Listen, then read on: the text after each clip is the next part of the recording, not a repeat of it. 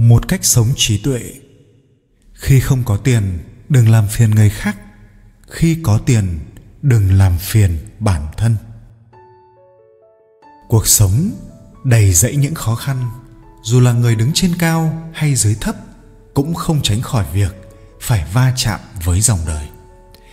Khi bạn đứng ở vị trí cao, đừng quên tâm nguyện ban đầu đơn thuần thế nào. Con đường đã đi chắc trở ra sao và sự kiên định ban đầu, quyết không từ bỏ bạn. Nếu đang đứng dưới đáy vực sâu, cũng đừng tự mình đánh mất tự tin, đừng tuyệt vọng, cũng đừng dễ dàng làm phiền ai khác.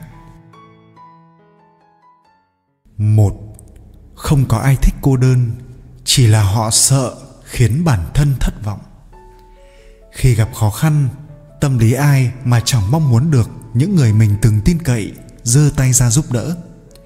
Nhưng thế giới này, vạn sự khó lường, dù tình bạn có sâu đậm đến đâu, đôi khi người ta suy tính cái lợi cho mình trước mới nghĩ đến cái khó của bạn sau. Do đó, đừng quá coi trọng vị trí của mình trong lòng người khác, cũng đừng vội nhờ vả khi gặp khó khăn. Có một câu chuyện thế này, có một người phụ nữ trung niên mất chồng, sống một mình nuôi con nhỏ cô ấy hiền lành, thân thiện với mọi người, lại siêng năng chịu khó. Nhưng có một đặc điểm mà hàng xóm xung quanh đều cảm thấy rất khó hiểu. Cô ấy luôn từ chối lòng tốt của người khác. Dù là người thật lòng hay kẻ có chủ ý sâu xa đến tiếp cận cô ấy đi nữa, cô ấy cũng từ chối khéo những món quà, những lời ngon ngọt, những lời nguyện ý giúp đỡ của người khác rồi nhanh chóng trốn vào thế giới của riêng mình. Lúc đầu khi mới đọc, tôi cũng như những độc giả khác nghĩ rằng tính cảnh giác của cô gái này quá cao. Tuy gặp ai cũng thân thiện gật đầu chào, nhưng lối sống lại quá xa cách, không muốn giao tiếp với nhiều người. Nhưng sau đó khi tôi ngẫm lại mới hiểu được, sống độc lập như vậy chẳng lẽ không tốt hơn hay sao? Nếu bạn có năng lực tự giải quyết mọi chuyện, vậy hãy tự mình làm sẽ tốt hơn. Không cần thiết mắc nợ ân nghĩa của người khác. Người khác có thể giúp bạn một lần, một lúc, một thời gian nào đó, nhưng không thể giúp bạn suốt đời. Nếu bạn thích nghi với hơi ấm đột ngột này rồi, làm sao một mình sống sót được qua mùa đông lạnh lẽo? Con người, một khi có tính lệ thuộc, dựa dẫm sẽ dần trở nên yếu đuối và hèn nhát. Đáng sợ nhất không phải là cô đơn, mà là khi bạn đã quen với ai đó đi cùng, nhưng bất chợt họ rẽ sang hướng khác. Cuối cùng, chỉ còn lại bạn lẻ loi lê bước một mình, trong lòng tràn ngập thất vọng. Lạc trôi trong biển người là điều không dễ dàng. Mọi người đều có quyền lựa chọn cho riêng mình khi gặp khó khăn, nhờ vả người khác, chỉ là bản năng của bạn mong muốn tìm kiếm hơi ấm từ người khác. Nhưng có tự vượt qua được hay không mới chứng tỏ bạn là người bản lãnh. Thứ hai, cười, thế giới sẽ cùng cười với bạn. Khóc, chỉ có bạn khóc một mình. Vào năm 850 sau công nguyên sau khi sống nửa đời lận đận, lý thương ấn cảm thấy thương cảm. Ông ở thành trường an rộng lớn thế này mà lại không thể tìm thấy một chỗ sống yên ổn đến cuối đời. Ông nhớ đến lãnh hồ đào, người từng làm bạn với ông suốt 20 năm trời. Nhưng thư ông gửi hết lần này đến lần khác lại không thể hồi âm. Người thông minh ông liền đoán được ngay lý do. Bản thân hiện tại sống xa suốt người bạn năm xưa đã không còn muốn qua lại với ông. Thế nên ông cũng không muốn làm phiền người khác nữa, tự mình đơn độc. Trên thế giới này, có nhiều người xem opera nhiều hơn là nghe opera. Dù bạn có buồn thế nào đi nữa, đến tai người khác cũng chỉ là một câu chuyện truyền miệng.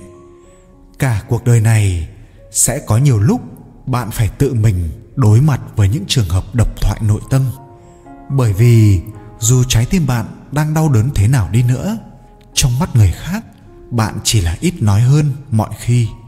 Sẽ không ai cảm thấy lạ hay quan tâm đến đâu. Đừng cam chịu số phận, một người thật sự mạnh mẽ sẽ không phụ thuộc vào bất kỳ ai.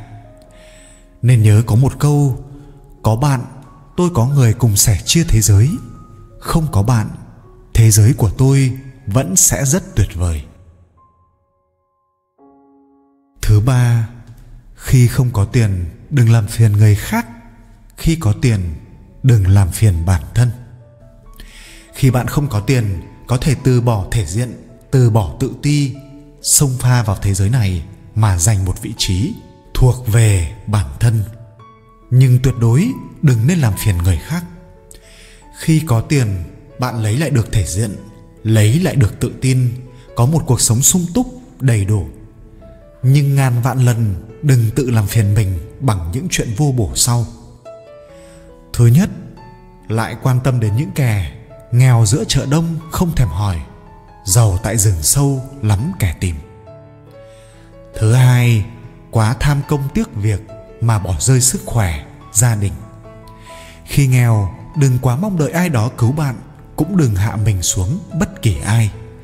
Quan trọng nhất là đừng làm phiền người khác con đường của bạn. Từng bước đều phải do bạn đi mới thành. Dù là cay đắng hay ngọt bùi, trải qua rồi thì thế giới bên ngoài chính là một thiên đường. Hemingway từng nói, cuộc sống luôn khiến chúng ta nhận thương tích đầy mình, nhưng trong tương lai, những vết thương đó nhất định sẽ biến chúng ta thành những người mạnh mẽ nhất. Dù quá khứ có nhận bao nhiêu vết thương thì đều đã qua hết rồi. Khi không ai quan tâm đến bạn, hãy học cách tự đứng trên đôi chân của mình, kiên trì bước đi đến hết cuộc đời.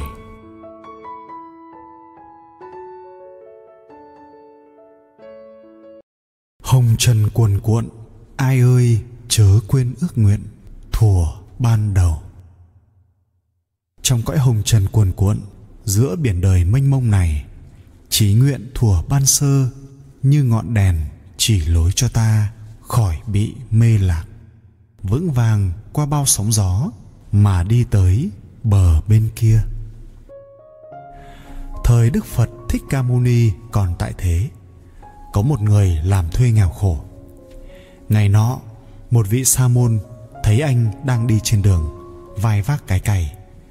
Trên người chỉ vỏn vẹn một chiếc khố rách vị sa môn khuyên anh xuất gia đi tu để thoát khổ. Anh vô cùng mừng rỡ, đồng ý ngay. Thế là anh chàng cày thuê được đưa về tịnh xá kỳ hoàn, tắm rửa sạch sẽ và trở thành sa đi vị sa môn bảo chú sa đi mới, hãy treo chiếc khố rách với cái cày trên một nhánh cây gần tịnh thất. Từ đó, chú có tên là tôn giả thợ cày sau một thời gian sống trong tù viện, giữ gìn giới luật và xa rời các thú vui, phàm tục, tôn giả thợ cày bắt đầu cảm thấy bất mãn và không thể chống chọi nổi với sự dày vò. Thầy thậm chí còn có ý định vứt bỏ y bát và hoàn tục. Thế rồi, thầy đến dưới gốc cây, tự sỉ nhục mình. Mi thật xấu xa, không thành tâm chút nào.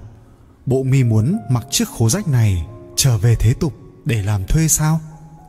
Sau khi tự cảnh tỉnh mình, tôn giả thợ cày lại trở về tu viện, hăng hái tu hành.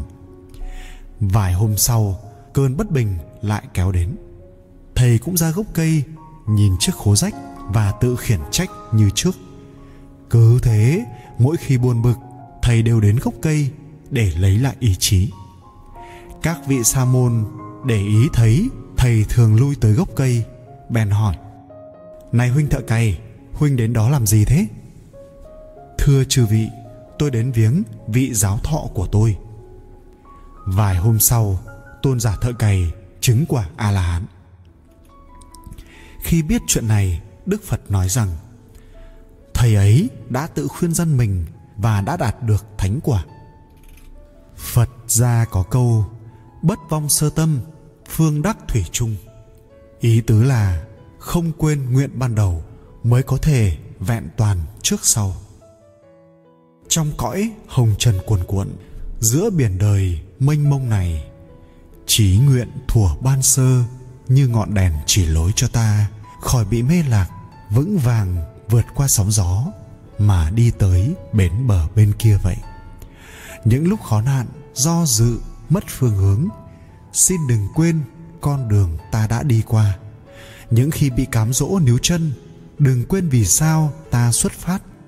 Nếu cảm thấy chán nản, muốn bỏ cuộc, xin đừng quên sinh mệnh ta đã tới vì điều gì. Trong lúc bị hiểu lầm, hắt hủi và cô đơn, xin đừng quên có người vẫn chờ ta phía trước. Chỉ cần ta kiên định với trí nguyện ban đầu, nhất định sẽ có thể thành công.